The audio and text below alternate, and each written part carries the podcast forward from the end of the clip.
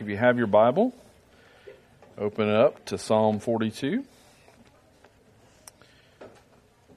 So we were going back and forth about what to uh, what Old Testament book to jump to after finishing up our study in Thessalonians, and uh, with all of the loss uh, that we've recently experienced here at Church on the Way. Um, you know, some pastors have asked me how things are going. I said, well, we, you know, we lost three members in three months.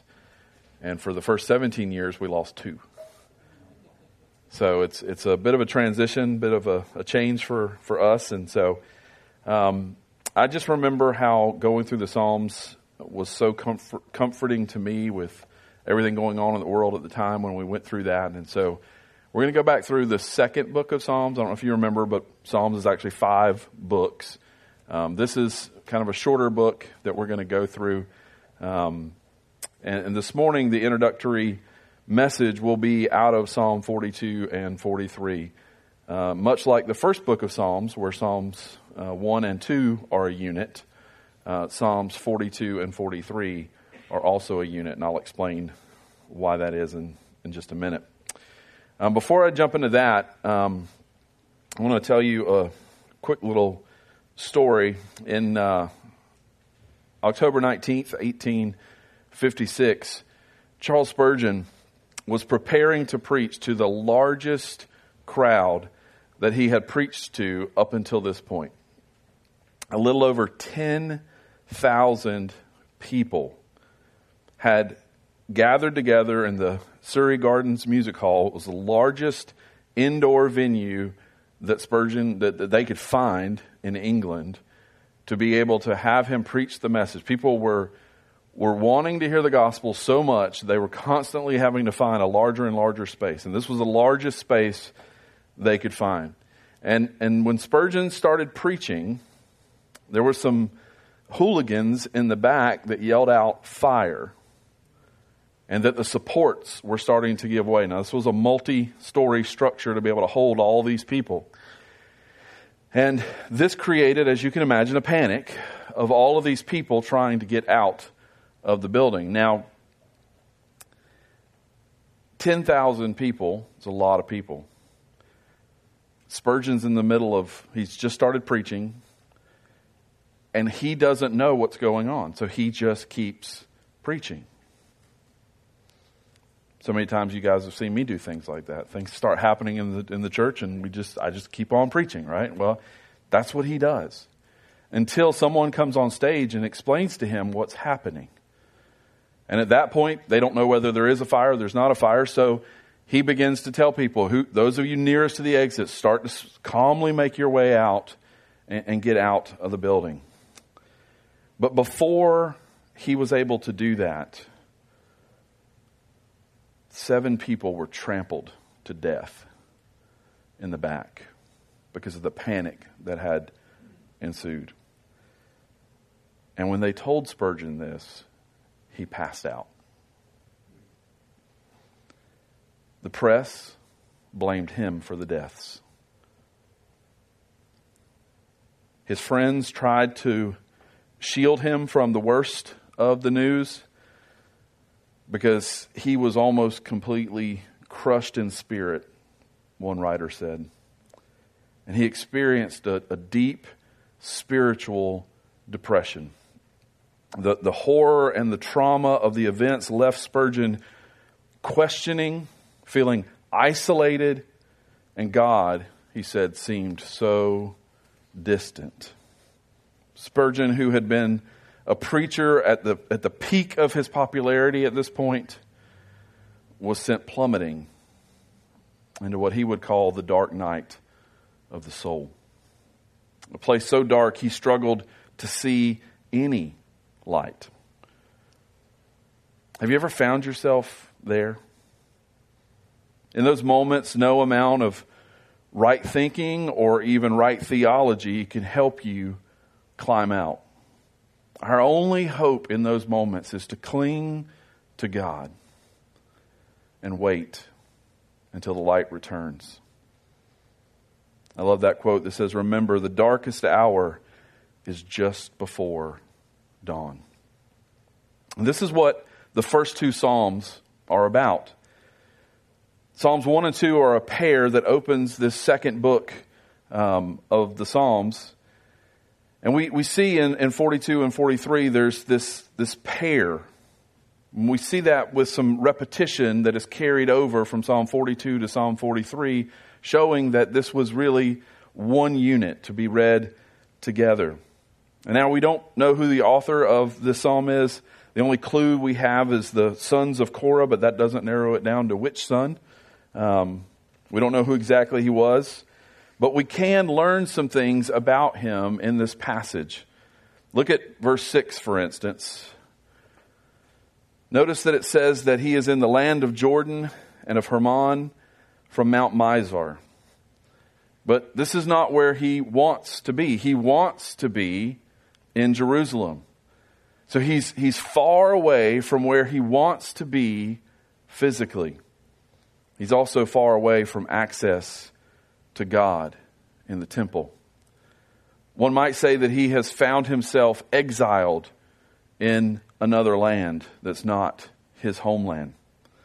And notice at the end of verse 3, someone is, is taunting him, saying, Where is your God? We see that again at the end of verse 10. And so we know that he is not where he wants to be, and he's surrounded by this enemy that is taunting him and teasing him. He's being mocked, and they're asking him, Where's your God? You, you, you, seem abandoned. You seem lost. And then look at verse 9 where at the end of that verse he refers to the oppression of the enemies, and he says he's, he's being oppressed by these enemies. And in verse 5, ESV renders it that why are you cast down, O my soul? And we see that again in verse 6. My soul is cast down. Again in verse 11, why are you cast down, O my soul? And then at the end of Psalm uh, 43 5, why are you cast down? And some, some translators or some translators uh, translate this being cast down as being depressed. Why are you depressed, O my soul? So this guy is, is exiled, he's alone, he's being taunted, he's oppressed by his enemy, he's, he's depressed spiritually, right? This is, this is a lot like the way Spurgeon was, right? The, the, the press is taunting him and, and accusing him, and, he, is, he is struggling with this deep spiritual depression. And, and I would encourage you, if that's something that you struggle with, read Spurgeon. he, he doesn't hide it, he doesn't cover it up. He talks about it honestly, the, the battles with the dark nights of the soul that he had.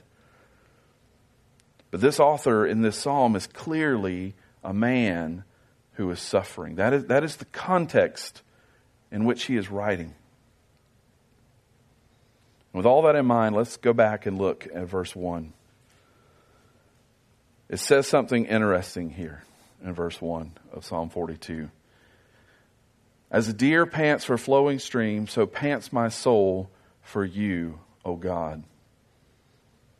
There, there is a there is a thirst that he has for God. He, he is thirsty to be back in God's presence.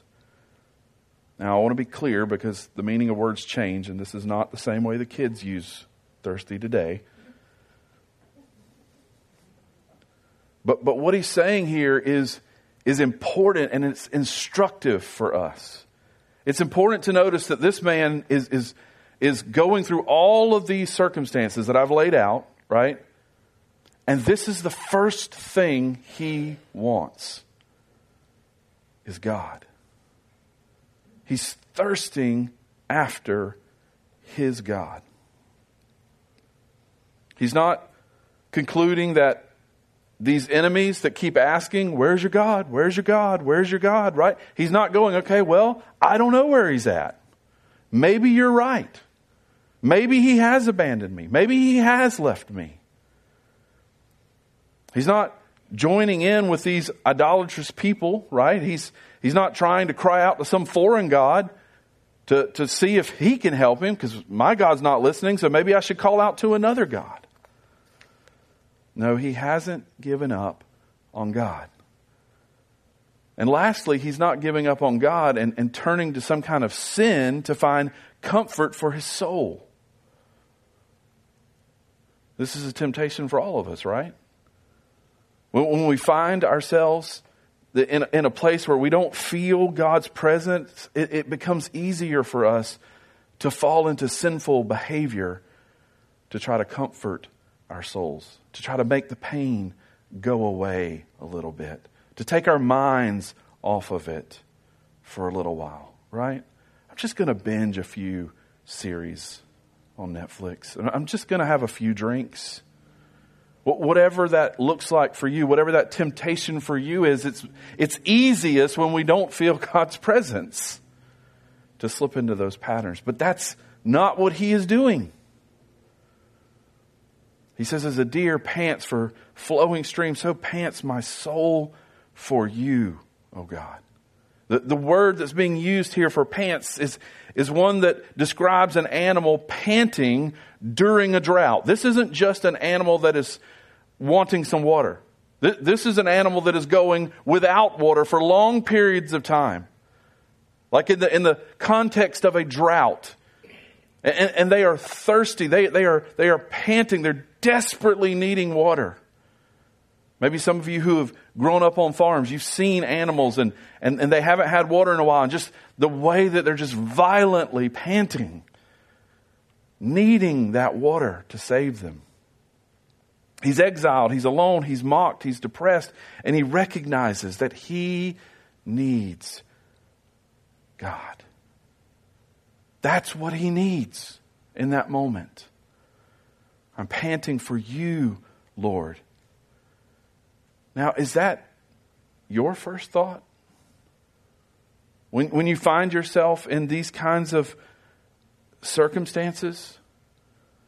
The, the fact that this is the first thing he says in these kinds of circumstances, I think is very instructive for us this morning. It, it's showing us what we need to do when we find ourselves in these places.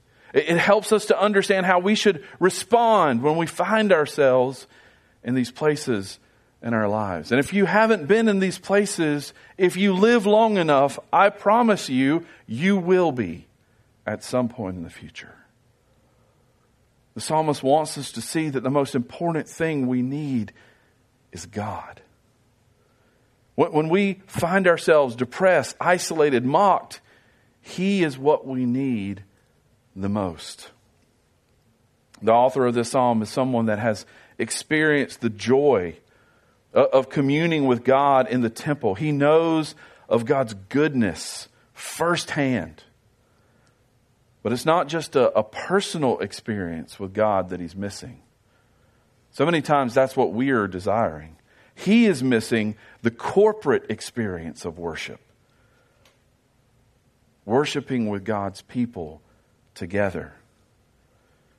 This is not the cry of a man asking for some kind of mystical or unique revelation of God. He wants, what, what he wants is what every one of you got this morning. He wants to be with God's people singing the praises of his God. That's what he's longing for. That's what he's panting for. That's what he's thirsty for. He desperately wants to have what so many of us take for granted every week.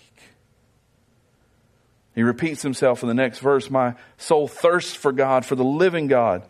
Again, he reminds the reader or the singer of this psalm that what we need to satisfy our souls is God. God is the only thing that can truly satisfy our souls. Everything in this world is like Chinese food, right? I love Chinese food. And we've all had this experience, I think, where, where you go out and you eat Chinese food and you get full and maybe you take home the rest, depending on how generous they are with their rice, right? And, and you get home and you're like, man, I'm hungry. And those leftovers don't even make it to the next day, right? Like, You're, you're, starving, and, and that's what everything in the world, everything else in the world is like. Nothing truly satisfies our souls like God. And what the psalmist is recognizing here is that the food that isn't filling will not satisfy him. The author of the psalm wants to be satisfied. He wants to be filled, but he refuses to be filled with anything other than God. One theologian points out that this dynamic that we see at work in this psalm works at the level of what we love and what we find pleasure in. God created us to be pleased by things that He means for us to enjoy, and He has instructed us to enjoy them. But if we try to enjoy one of God's blessings, but refuse to follow God's instructions, what's going to happen is that that blessing, that thing that God meant for good, is going to rise up and stand over you and become a slave master. God has given us so many good things to enjoy in this world eat, drink, and be merry, the Bible says, right? But when we start elevating those things, thinking those things are going to satisfy my soul, then they become a horrible taskmaster that enslaves us. The things that we were meant to enjoy will instead enslave us. And the author wants God because he knows that only God can satisfy his yearnings. Notice that what he says there in verse 2 when shall I come and appear before God? The psalmist wants to be reunited with his people and once again worship before the Lord the way he was commanded to in the Old Testament. He's simply asking to be able to do what was commanded of him by Moses. But he can't. Look at verse 3. My tears have been my food day and night. He wants God to fill him. But instead, all he must fill himself with are his tears. And while all the while his enemies are taunting him, asking, Where is this God you want so much? Where is he at? And the only thing that he can do in response is to fill his belly with tears. I want you to notice the, the depth of emotion that the psalmist is expressing here. He's crying day and night. And I would contend that this is a model for suffering well here. Remember, he's, he's not giving up on God. He's not turning to some kind of idolatry or sin to fill the void. This, this kind of steadfastness under trials is why we honor and respect people like Corrie ten Boom, a, a Dutch Christian her, her and her family hid the Jews during the Holocaust. And they were eventually captured themselves and sent to concentration camps. Despite the horrific conditions, she held on to her faith and continued to trust in God's plan and stay faithful, even in a concentration camp. Now, it would have been easy for the, this Dutch family to just be like, you know what? Don't come into my house. They would have never stepped foot in a concentration camp. Life would have just been just fine for them. But they chose to do what was right, and they accepted the suffering that came along with that. And they endured. Another important thing we can learn from the psalm is that while he suffered well, God didn't change his emotions. his emotions, the way he felt, didn't change. And the same is often true for us. The Lord may not change our circumstances. Now, I want you to notice he's, what, what he's doing while longing and weeping for God. In verse 4, it says, These things I remember as I pour out my soul. The psalmist is pouring out his soul in prayer. He's, he's panting for the Lord. He's thirsting for God. The way he pours out his soul here is in prayer. And notice what else he says in verse 4 I remember how I would go with the throne and lead them in procession to the house of God with glad shouts and songs of praise, a multitude keeping festival. The keeping festival means he used to do what Israel would do on the feast days. He would join the crowd, perhaps maybe even as a leader of the crowd as one of the sons of Korah. These were the men that David put in charge of the service of song at the house of God after the ark rested there. We find him here thinking back and remembering on the way things were when everything was right. And for our author, this is a, a cherished memory in his life that he is rehearsing and reminding himself of.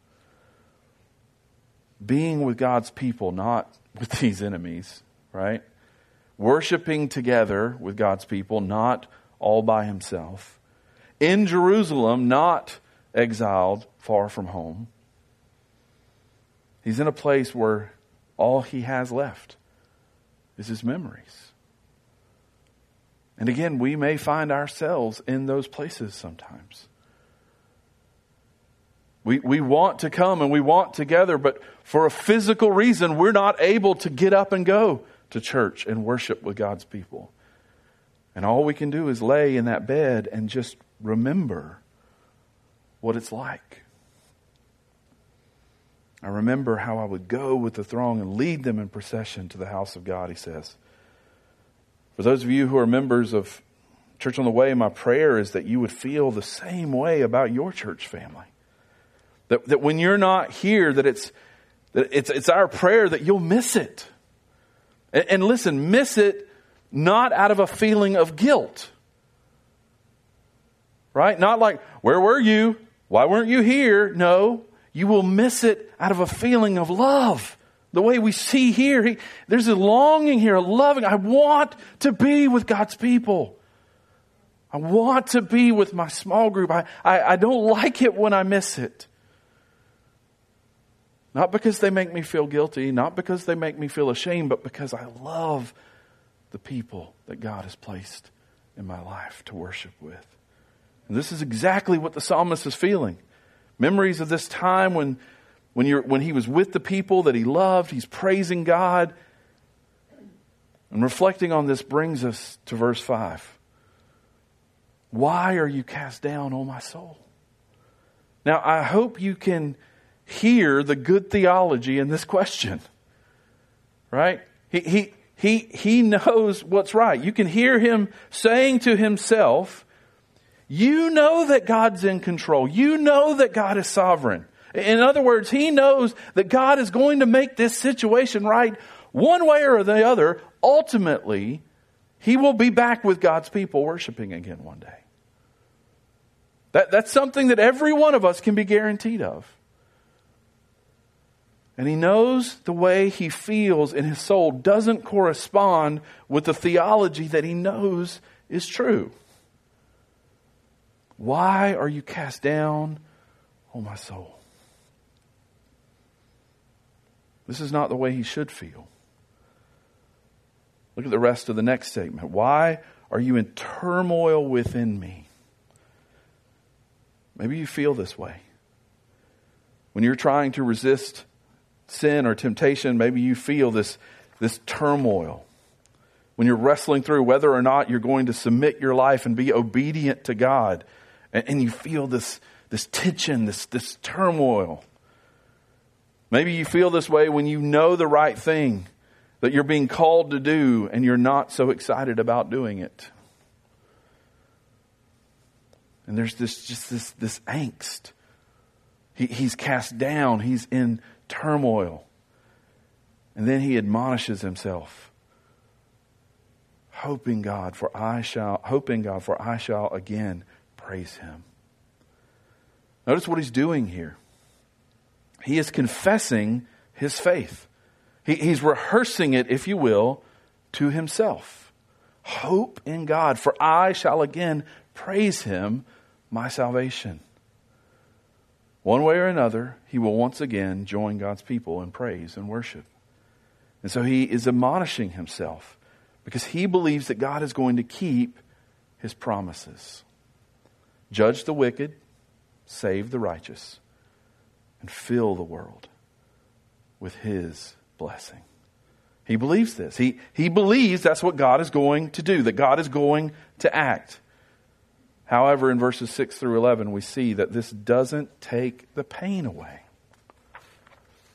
He seems to have worked himself up to a great resolution here in verse 5, right? But then we go into the refrain of this song.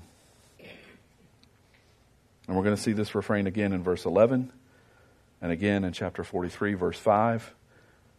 This is, again, one of the main reasons I think these two Psalms are one unit. But look at verse 6. My soul is cast down within me. One theologian renders this that his soul is sunken and it still hasn't risen. His soul is sunk down in his body. Have you ever experienced this feeling? You know the right things. You know the right answers. And yet, your soul is still struggling to catch up with what you know. It doesn't alter or change the way you feel. I don't know about you, but I find this so encouraging that someone inspired by the Holy Spirit is articulating this feeling. He had to work through it just like we all have to work through it. And notice what we can learn from this. Having the right answer and knowing theological truth, as we can see from our text that our author does, he knows those things. These things are never a guarantee to change our physical or our, our emotional circumstances. Knowing the, the right theological answer is important, but it's no guarantee that it's going to change the way you feel. And it's no guarantee that it's going to change your circumstances. Knowing the right theology isn't going to teleport him back to Jerusalem.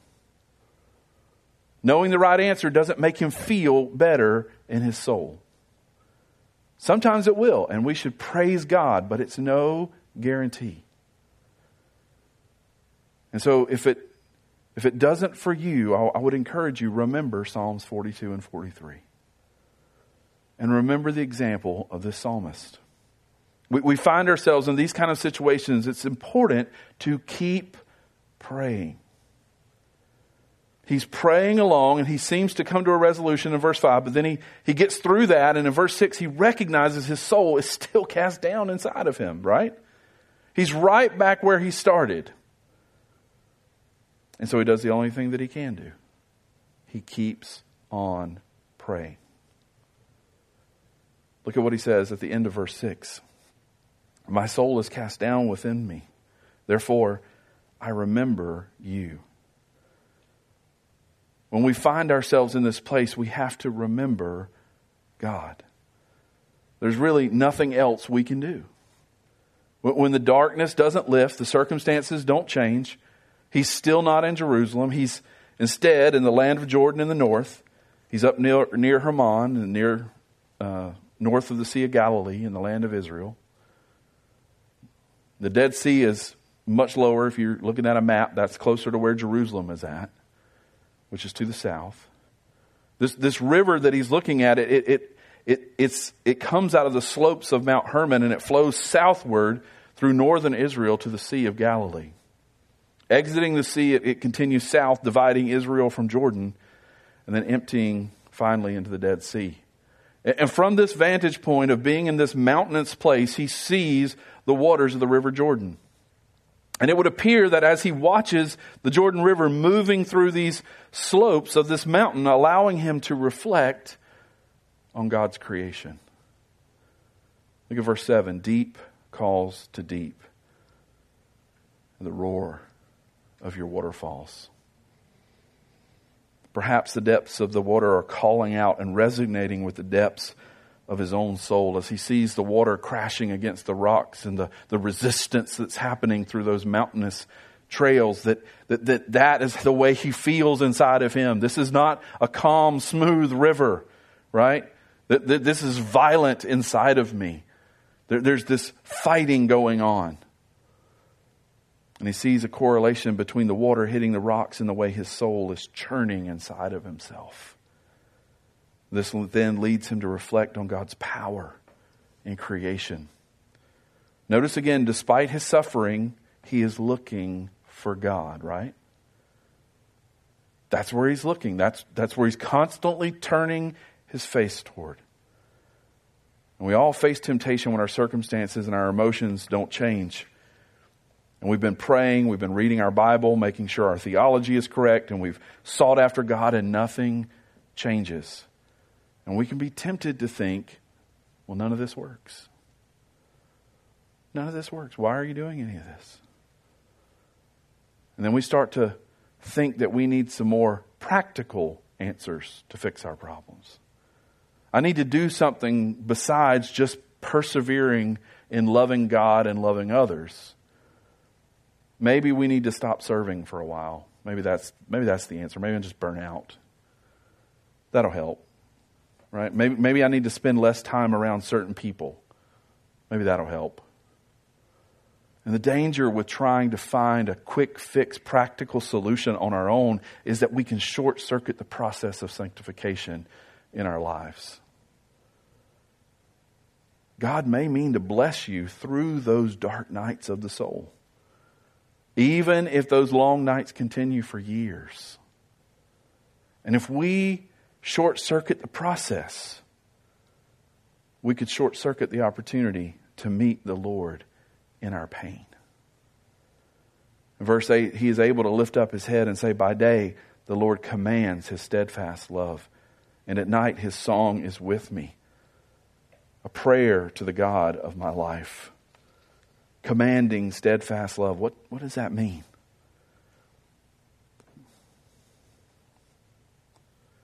What the psalmist may be saying is that, you know, that each new day itself testifies to God's steadfast love. God's trustworthiness can be seen with each sunrise.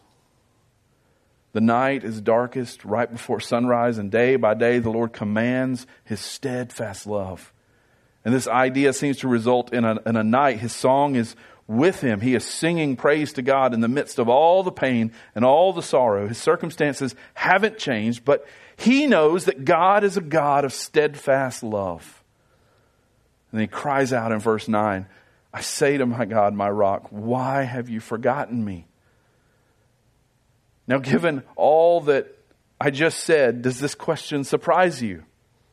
I think the psalmist knows, right, that God hasn't forgotten him, but it feels like it. It feels like he has. So he says to the Lord, Have you forgotten me? He's expressing to God exactly how he's feeling. And I want you to notice a couple things here. First, notice the psalm doesn't end here. and what I mean by that is God doesn't strike him down in the middle of writing this song. Right? Second, I would encourage you that, that if this is the way you feel, pray the same way. Don't try to sugarcoat it. Don't try to have the right answer, the right religious facade. Go to God and say, God, I don't feel it. I don't feel you. I feel as though I've been forgotten. Tell Him. And keep praying it that way until He comes to you. And then the psalmist turns back to his circumstances at the end of verse 9. Why do I go mourning? Because of the oppression of the enemy. Again, I would encourage you, if you feel like you're these are your circumstances. Talk to God about them. Now, if you believe your Bible, you know that some things aren't going to change until Christ returns and makes all things new. There's going to be sickness and disease until that come, until that day comes. But that doesn't mean it's wrong to ask the question. That the psalmist isn't just accepting the, the way things are. He's persevering. He wants things to be put right. And he's crying out to the one who can, who can do it. And then the enemies repeat their question in verse 10. While they say to me all day long, Where is your God? In, verse, in the first part of verse 10. And I think what he's saying here at the end, as with a bodily wound in my bones, my adversaries taunt me.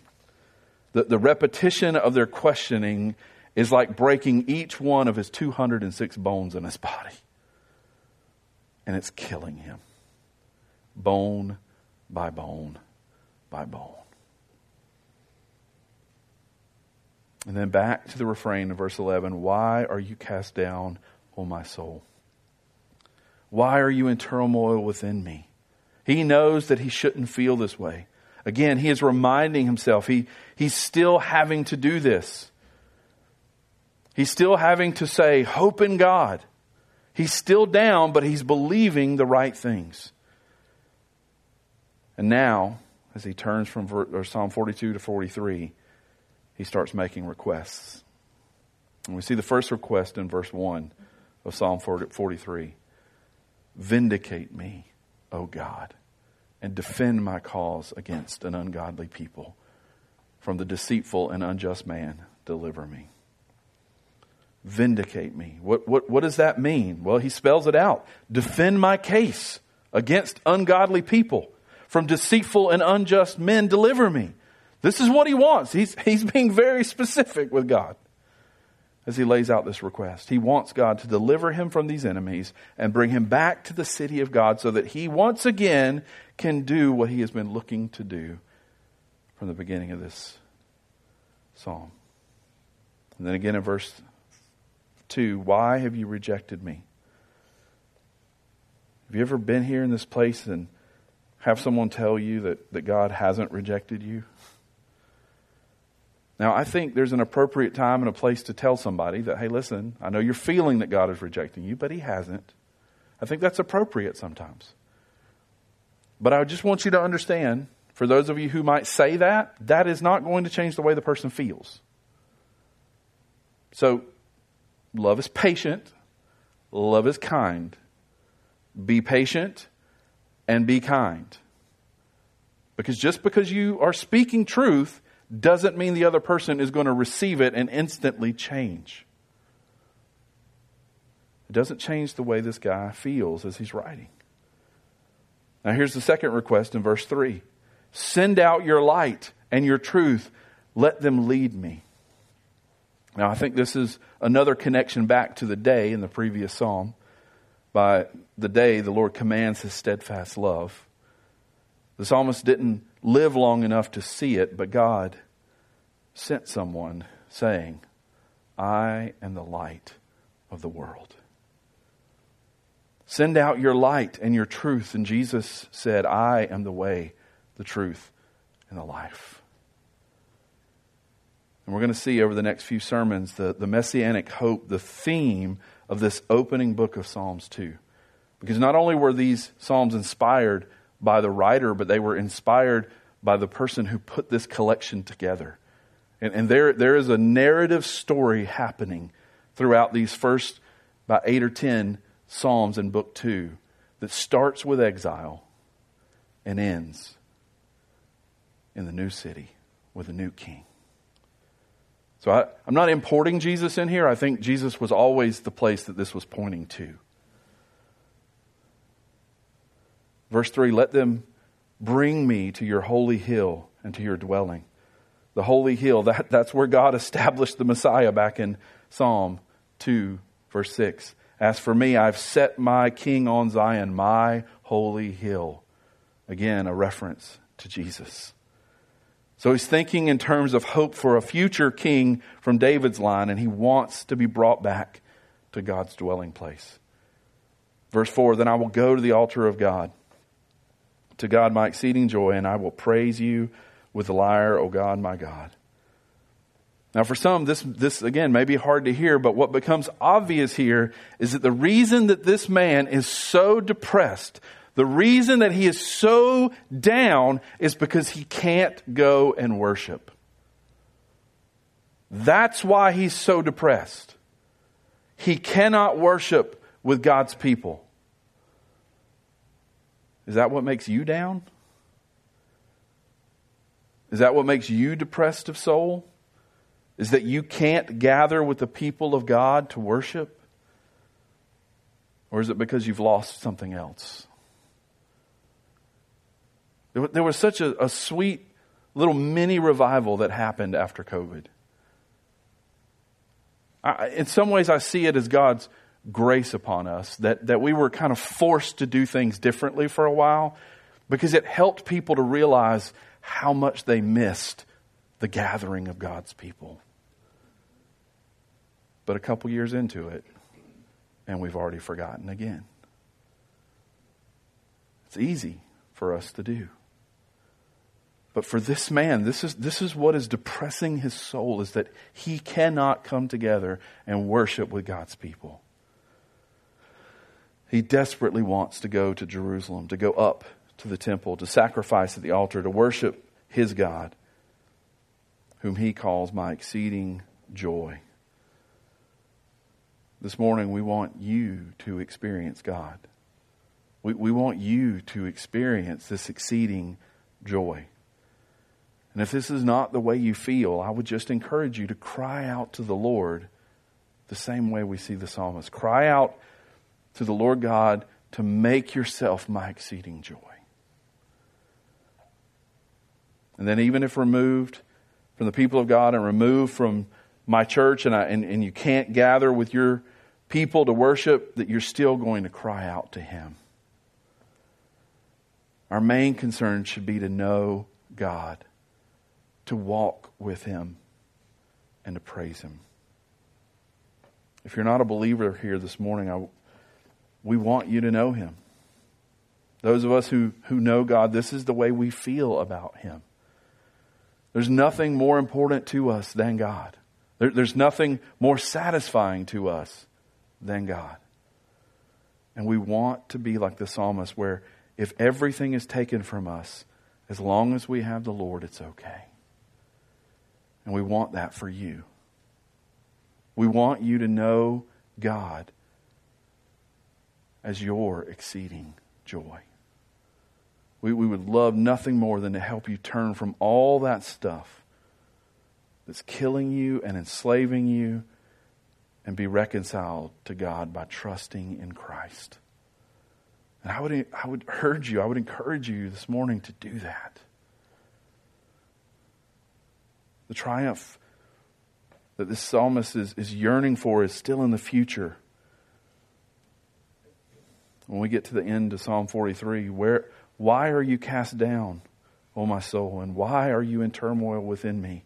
Hope in God, for I shall again praise and my salvation, my God. He's still looking for it at this point in history. He's, he's still downcast because he doesn't have it. And this psalmist is modeling how believers should respond when the dark night of the soul doesn't leave us.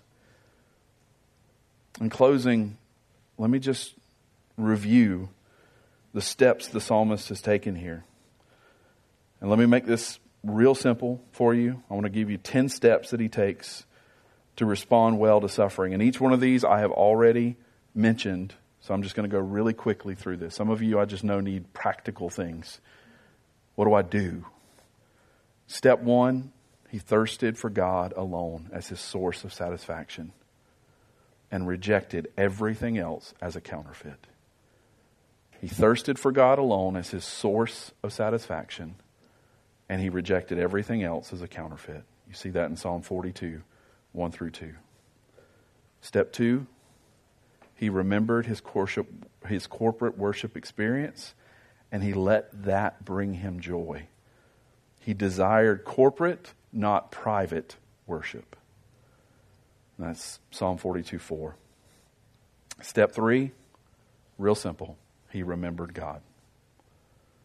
He remembered God. You see that in 42 6. Step four, he reflected on God's work in creation and his justice. You see that in Psalm 42 7. Step five, he reminds himself of God's steadfast love. And he's singing God's praises at night. He reminds himself of God's steadfast love and he sings his praises at night.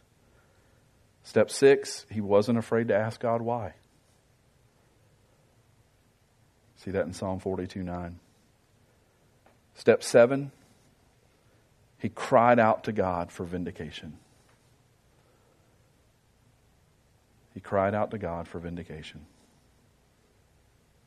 It's verse 1 of 43. Step 8, he asked God to send out his light and truth to lead him home.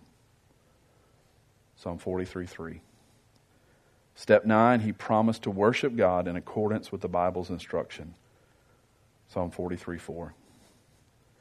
In step 10, he urged himself to wait, to hope, and to trust that he would again have the joy of worship. Now, Jesus has set in, in motion the salvation that this psalmist was looking for by his death and resurrection. But that salvation hasn't yet been fully consummated. It hasn't fully yet come to pass. And until then, we are going to experience things like the things that are described here in Psalm 42 and 43.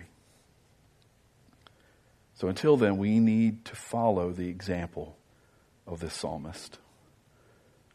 Remember what it says in verse or in Hebrews 11:13, these all died in faith, not having received the things promised, but having seen them and greeted them from afar, and having acknowledged that they were strangers and exiles on earth.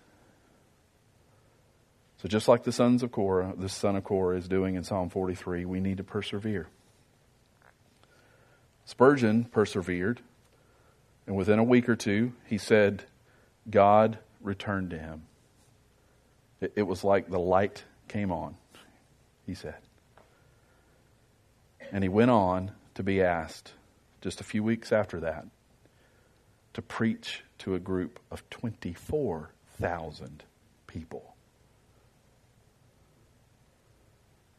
I'm sure that he was glad that he waited on the Lord instead of trying to figure it out himself. If this is where you're at this morning, cling to God and wait for Him. Wait for the darkness to lift. Keep praying and don't stop until it does. Let's pray, Father. We thank you for your word. We thank you for inspiring the psalmist to write about his struggles, a struggle that we all face, Lord, in our lives. A struggle that some may be in the midst of right now. And Lord, we, we pray that as they persevered and got up this morning and came to the service and they heard other people singing and worshiping you, that that ministered to their soul in this moment where it's hard for them to sing. And Father, for the rest of us, God, may we see our, our worship service, our time together of receiving the word and singing the word, Lord, that, that we would see that as not only worshiping you, but as a as an act of service for our brothers and sisters in Christ who may be struggling in ways we are not at the moment.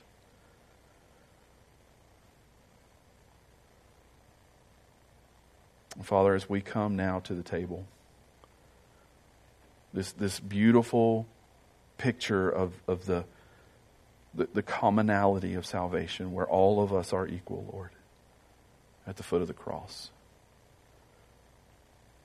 Lord, may we come and celebrate you. Celebrate you if we feel like it, but also celebrate you even if we don't feel like it this morning because you are worthy to be celebrated. And Lord, as we take this bread that represents your body and we dip it into the wine that represents your blood that was shed for us, Lord, that, that we would remember the joy of our salvation this morning. And perhaps there are some things that we need to confess and, and, and make right, Lord. God, I, I pray that you would work those things out in our heart. But Lord, that wouldn't hinder us and keep us from coming to the table and worshiping you this morning.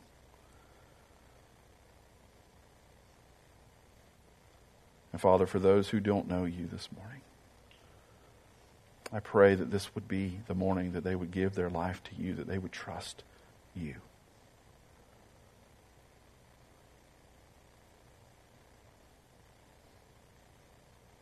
ask all these things in Jesus' name.